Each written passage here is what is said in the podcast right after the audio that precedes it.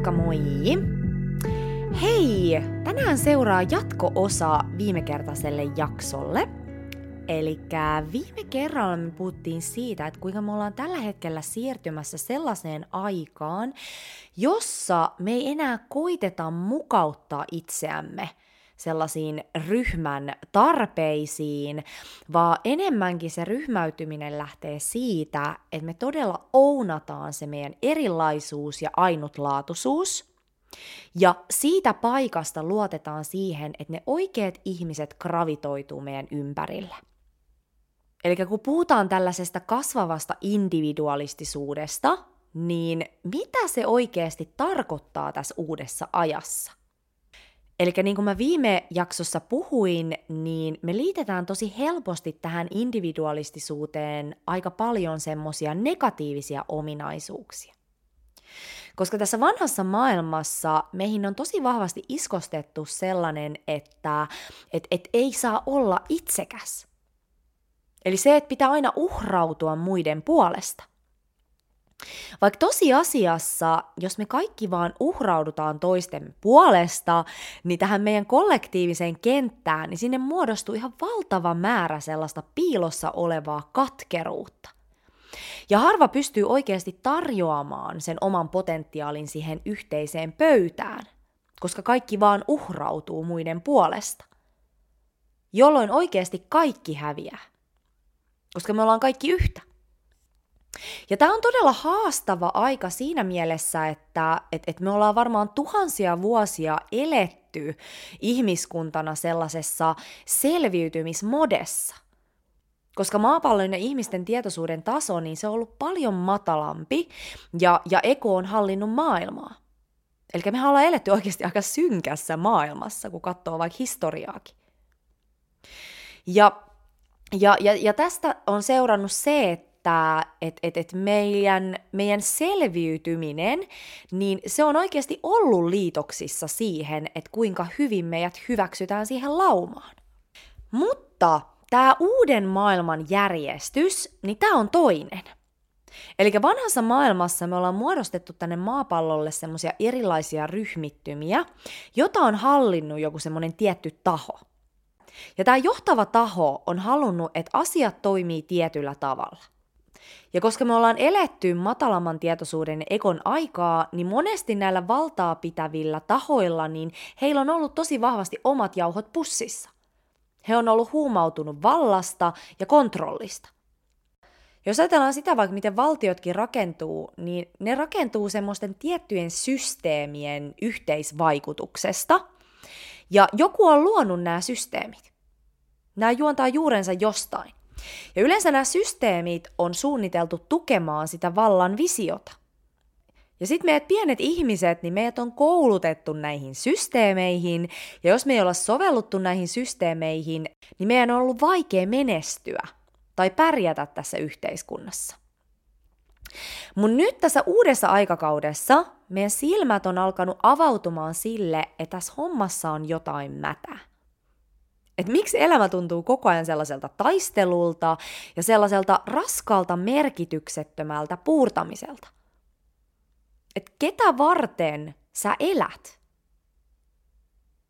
Ja tässä vaiheessa, kun me aletaan heräämään tästä itsensä uhraamisen unesta, niin meidän täytyy alkaa systemaattisesti purkamaan niitä vanhan maailman toimintamalleja ja, ja sisäisiä uskomuksia.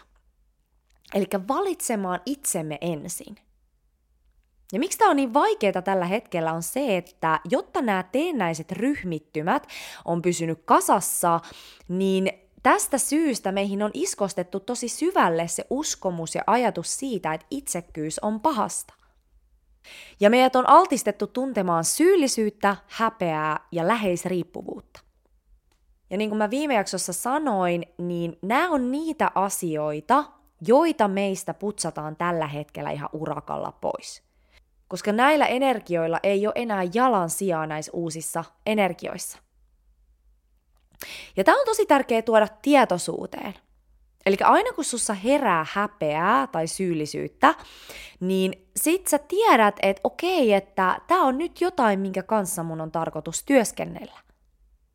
Ja just se luottamus siitä, että jos sä toimit sun tämänhetkisestä totuudesta käsin, niin sillä miten se toinen ihminen reagoi, niin sillä ei oikeasti ole mitään väliä. Koska se sun totuus palvelee loppupeleissä kaikkia. Se on eri asia, jos sä oot tahto, t- tieten tahtoin ilkeä jollekin. Se tulee ekosta käsin. Mutta jos sä ilmaiset sen, että mikä on sulle totta tässä hetkessä, mikä on sun tämänhetkinen kokemus, ja se toinen ihminen ei ymmärrä sitä tai hän triggeröityy siitä, niin sä et voi sille mitään. Se on jotain, mitä hänen täytyy käsitellä itsessään. Ja muistakaa, että siinä on aina ero, että me lähdetään syyttämään jotain muuta ihmistä versus se, että me kerrotaan, mikä mun tämänhetkinen kokemus on. Ja silloin, kun me ollaan uskollisia sille meidän tämänhetkiselle totuudelle ja, ja ilmastaan se, ää, mitä sä koet, minkälaisia tunteita sulla on vaikka elossa, niin silloin ei sun tarvi ottaa vastuuta toisten ihmisten reaktioista.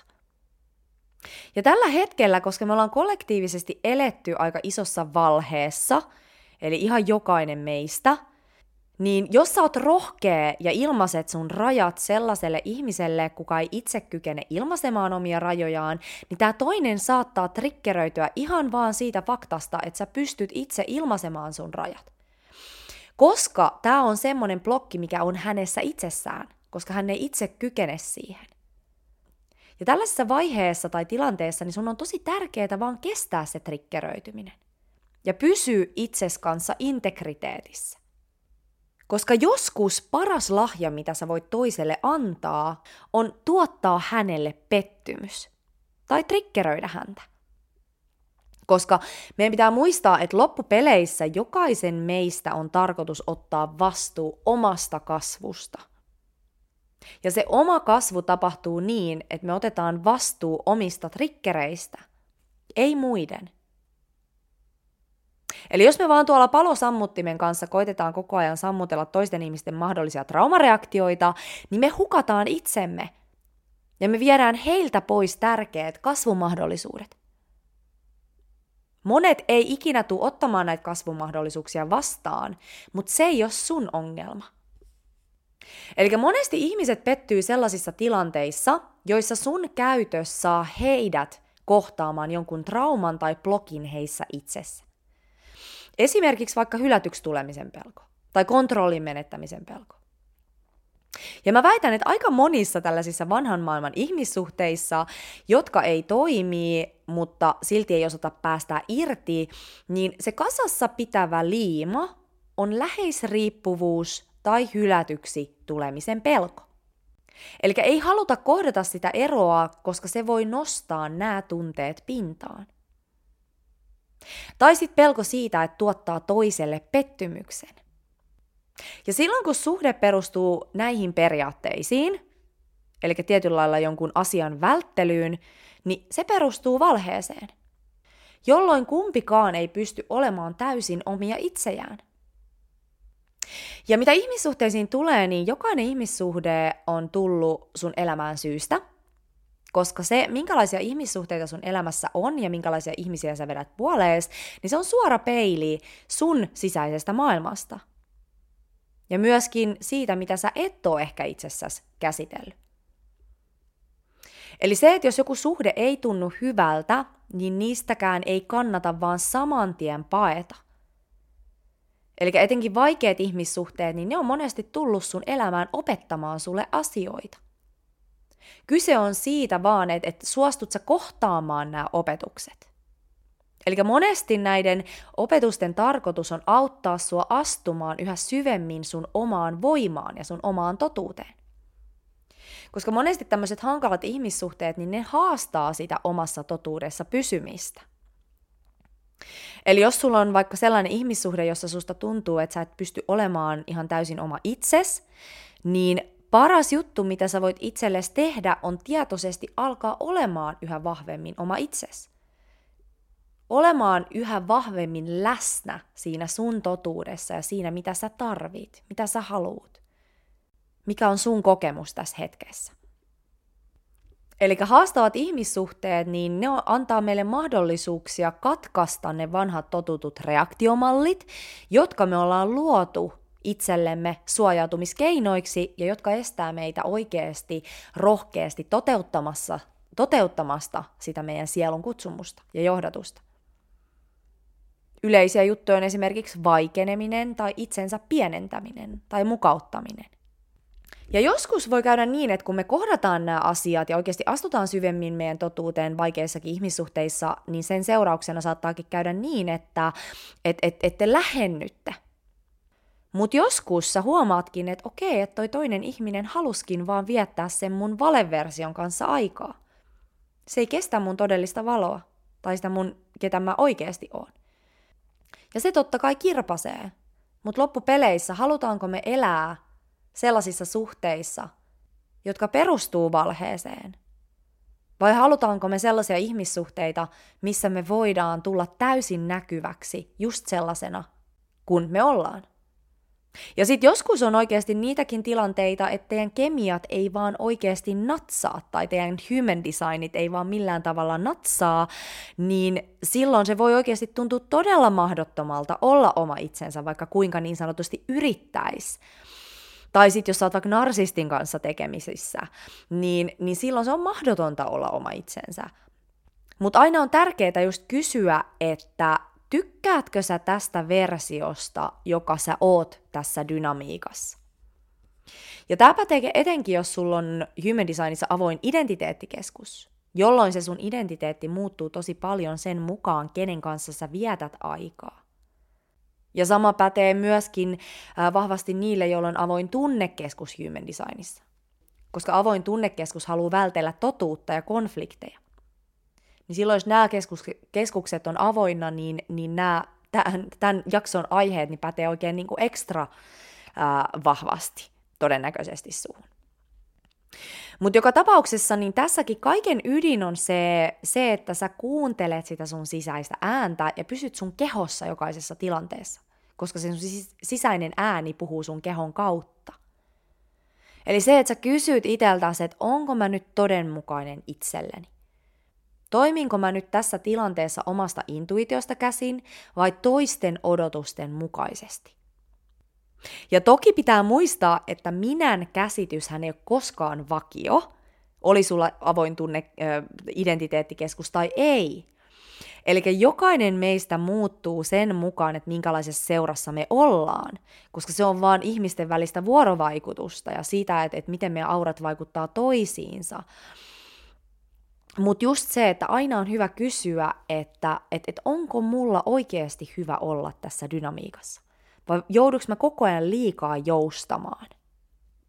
Mutta anyway, tässä ajassa meidän eteen tuodaan paljon tämmöisiä karmallisia ihmissuhteita, koska tätä meidän karmataakkaa puhdistetaan oikein urakalla, jotta me pystytään alkaa toimimaan toisten ihmisten kanssa sellaisesta puhtaasta paikasta – koska näissä uusissa energioissa, eli näissä 5D-tietoisuuden energioissa, niin tämmöiset valheelliset energiat, niin ne ei vaan enää selviä hengissä.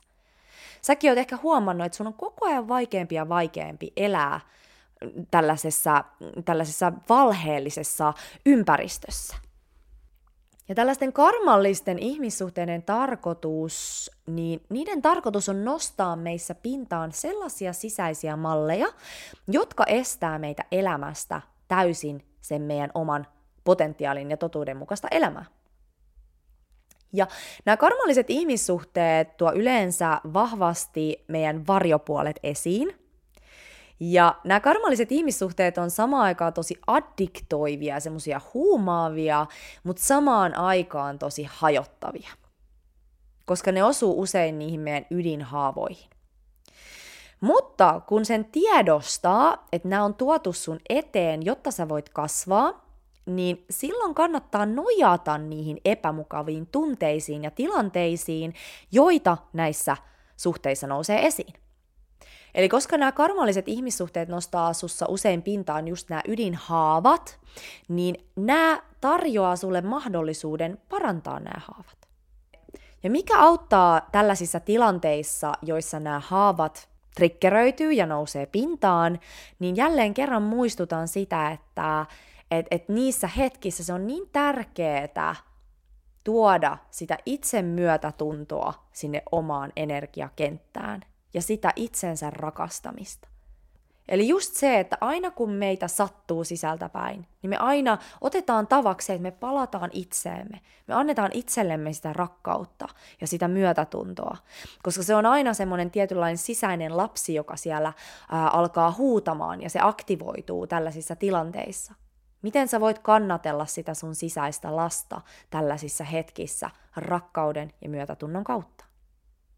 Eli ihmissuhteissa elämässä ylipäätänsäkin, niin se on tosi tärkeää, että me ymmärretään ja kehollistetaan se, että vaikka mitä ulkopuolella tapahtuisi, niin sun arvo ei ole millään tavalla riippuvainen mistään ulkoisesta. Elämän voima aina kannattelee sua silloin, kun sä vaan luotat siihen ja pysyt itsessäsi ja pysyt siinä sun omassa totuudessa – ja muistat ennen kaikkea rakastaa itseesi. Eli silloin kun sä luotat siihen sun totuuteen ja siihen elämän kantavaan voimaan, myöskin vaikeissa tilanteissa, niin sä opit pikkuhiljaa tai opit huomaamaan, että kuinka nämä tietynlainen luottamuksen hetket ja irtipäästämisen hetket, niin ne johtaa siihen, että kaikki se, mitä sä todellisuudessa sielussa kaipaat, alkaa pikkuhiljaa valumaan sun luokse. Vaikka sä saatat ensin luulla ihan, toi, toi, että se menee toisin päin, eli kun sä päästät irti tai, tai heittäydyt tuntemattomaan, että ihan kun se olisi jotenkin semmoinen luovuttaminen. Mutta monesti nämä on niitä tajanomaisimpia hetkiä, jossa sä luot tilaa sellaisille asioille, jotka oikeasti kuuluu sulle. Eli yksi tosi iso tekijä, mikä auttaa meitä kehittymään ihmissuhteissa ja, ja ylipäätänsäkin elämässä on se, että me pystytään luomaan meidän sisään niin syvä luottamus elämään ja itseemme, että me ei pelätä menettää vaikka kaikkea. Me ei pelätä jäädä yksin. Koska niin kauan kun sä koet olevas riippuvainen jostain ulkoisesta asiasta, niin sussa asuu alitajuntainen menettämisen pelko – joka saa sut toimimaan tietyissä tilanteissa pelosta käsin, ihan huomaamatta. Ja tämä on toki pitkä tie, mutta se kaikki lähtee siitä, että sä valitset itses yhä uudelleen ja uudelleen. Sä valitset rakastaa itsees yhä uudelleen ja uudelleen. Hyvä.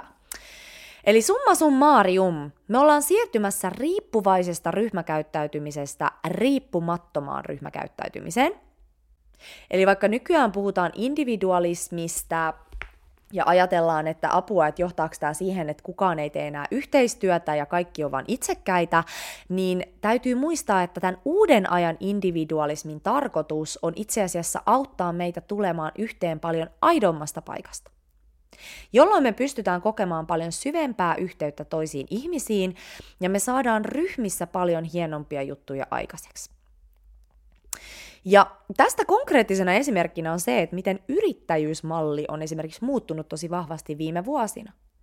Eli me ollaan liikkumassa sellaiseen suuntaan, jossa yrittäjyys lisääntyy ja nämä pienyrittäjät alkaa toimimaan yhteistyössä toistensa kanssa. Eli tällainen perinteinen palkkatyö on hiljalleen kuihtumassa pois.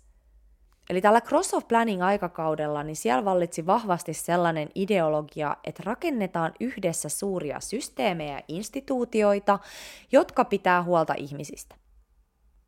Ja vasta palveluksena nämä ihmiset, keistä näiden systeemien oli tarkoitus pitää huolta, niin heidän on pitänyt vasta palveluksena toimia tämän systeemin sääntöjen mukaisesti. Mutta tässä uudessa ajassa, eli Cross of Sleeping Phoenix-ajassa, niin vastuu siirtyy yksilöille. Ja tästä samasta ilmiöstä puhutaan myös astrologiassa. Eli me ollaan siirtymävaiheessa kalojen aikakaudelta vesimiehen aikakauteen. Eli viimeiset 2000 vuotta me ollaan eletty kalojen aikakaudella ja nyt me ollaan siirtymässä uuteen 2000 vuoden sykliin. Ja jos ajatellaan vesimiehen arkkityyppiä, niin vesimies on semmoinen todella yksilöllinen ja ainutlaatuinen tapaus, jopa vähän outo, mutta samaan aikaan tähän merkkiin liitetään vahvasti semmoinen ryhmäytyminen ja ykseys. Eli tämä kuvastaa just tämän uuden maailman ryhmäytymistä.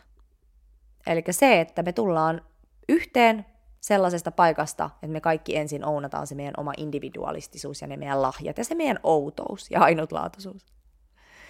Ja tosiaan, jos aihe kiinnostaa, niin käy kuuntelemassa jakso 33. Eli siellä mä puhun lisää tästä, tästä aiheesta. Ja ähm, näin. Mutta joka tapauksessa meitä pusketaan ottamaan nyt vastuu itsestämme ja astumaan siihen tehtävään, jonka universumi meille antoi. Tai minkä meidän sielu valitsi tänne syntyessä. Ja tämä saattaa tuntua tosi pelottavalta, koska me ollaan totuttu siihen, että yhteiskunta hyysää meitä ja just siihen, että se on vaarallista erottua joukosta.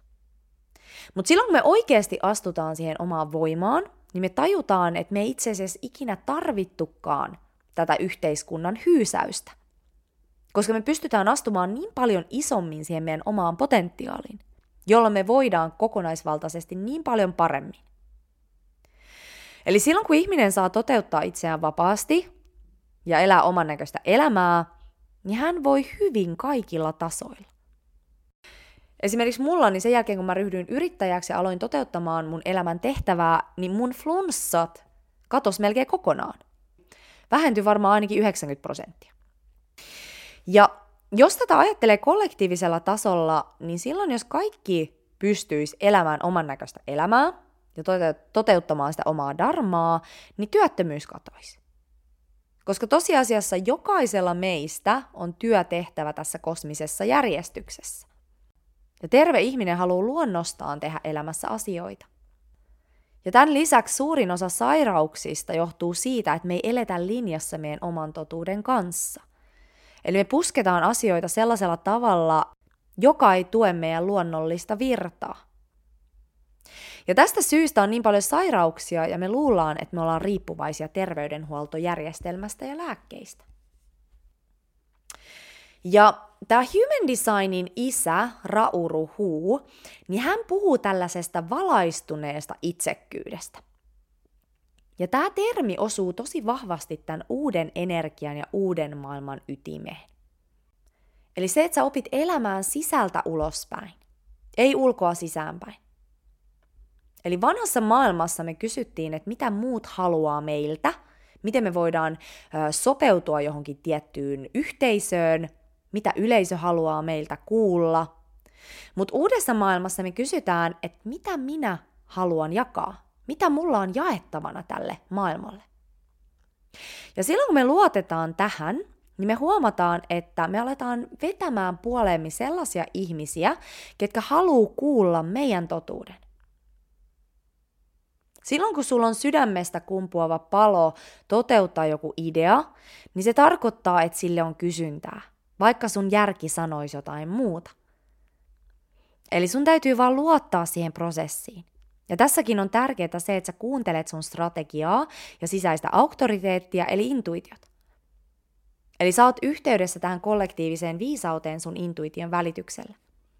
Ja tämä kollektiivinen viisaus pyrkii koko ajan ohjaamaan meitä sellaiseen suuntaan, että koko maailmankaikkeus hyötyy. Sun sielun palolla on kysyntää. Hyvä. Ja hei, viimeisenä mä haluan vielä nostaa esiin sen, että vaikka mä oon tässä nyt ka- kuinka paljon puhunut itseensä palaamisesta ja itsensä ymmärtämisestä ja, ja itsekyydestä ja omasta totuudesta, niin samalla on tärkeää muistaa, että se minuus ei ole ikinä kiinteä asia. Eli käsitys itsestäni se muuttuu sen mukaan, että kenen kanssa me ollaan tekemisissä ja minkälaisessa ryhmässä me ollaan. Ja niin kuin kaikessa, niin aina kun me vedetään joku asia yli, niin se varjopuolet tulee esiin. Ja tosiaan tässä vanhassa ajassa, kun me vedettiin tämä ryhmäytymis- ja treidausenergia yli, niin tästä seurasi se, että ihmiset kadotti kokonaan itsensä. Ja tässä individualistisuuden aikakaudessa niin varjopuoli on se, että me kiinnitytään liikaa tiettyyn käsitykseen itsestä. Se, että me hurmaannutaan liikaa itsestämme. Jolloin meidän on mahdotonta toimia ryhmässä. Eli tässä pitää löytää tasapaino. Eli miten sä pystyt olemaan yhteydessä sun sisäiseen johdatukseen ja intuitioon ja, ja, ja tuoda sun ainutlaatuiset lahjat esiin, mutta samalla päästää irti odotuksesta olla tietynlainen.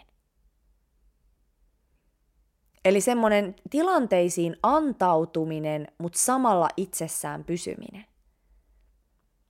Eli kuinka sä voit pitää kiinni sun yksilöllisyydestä ja ainutlaatuisuudesta ja samalla antaa niiden vuorovaikutustilanteiden vaikuttaa suhun ilman, että sä kadotat itseäsi.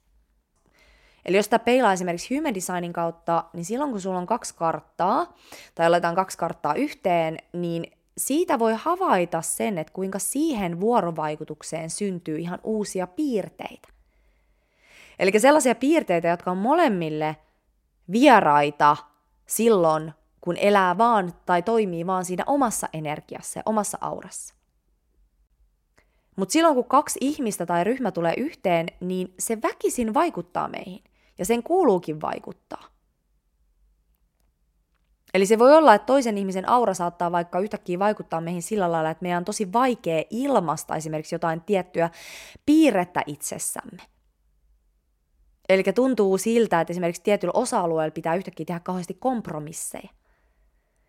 Human designissa näistä puhutaan kompromissikanavina. Tai sitten se, että tietynlaisissa ihmissuhteissa tietyillä osa-alueilla teidän välille syntyy ihan semmoinen joku uusi piirre. Eli tuntuu, että, että tällä tietyllä alueella teidän vuorovaikutuksesta tulee 1 plus 1 on kolme. Ja nämä on tämmöisiä elektromagneettisia kanavia. Eli meidän aurat vaikuttaa aina toisten auraan, ja tämäkin pitää hyväksyä.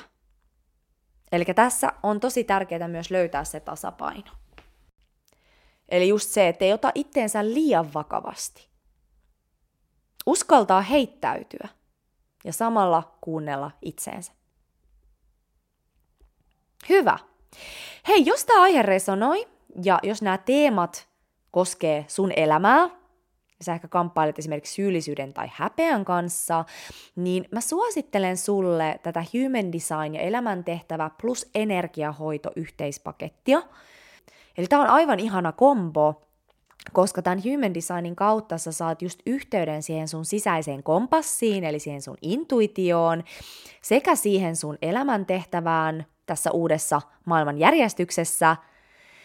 Ja sitten taas tässä energiahoidossa me mennään sinne kehon tasolle. Me lähdetään purkamaan sun kehosta niitä esteitä, jotka estää sua elämästä, tämän sun potentiaalin mukaista elämää. Eli energiahoidon avulla me pystytään vapauttamaan just sieltä kehon tasolta sitä esimerkiksi häpeää tai syyllisyyttä. Jolloin näillä tunteilla ei ole enää niin suurta valtaa siihen sun toimintaan.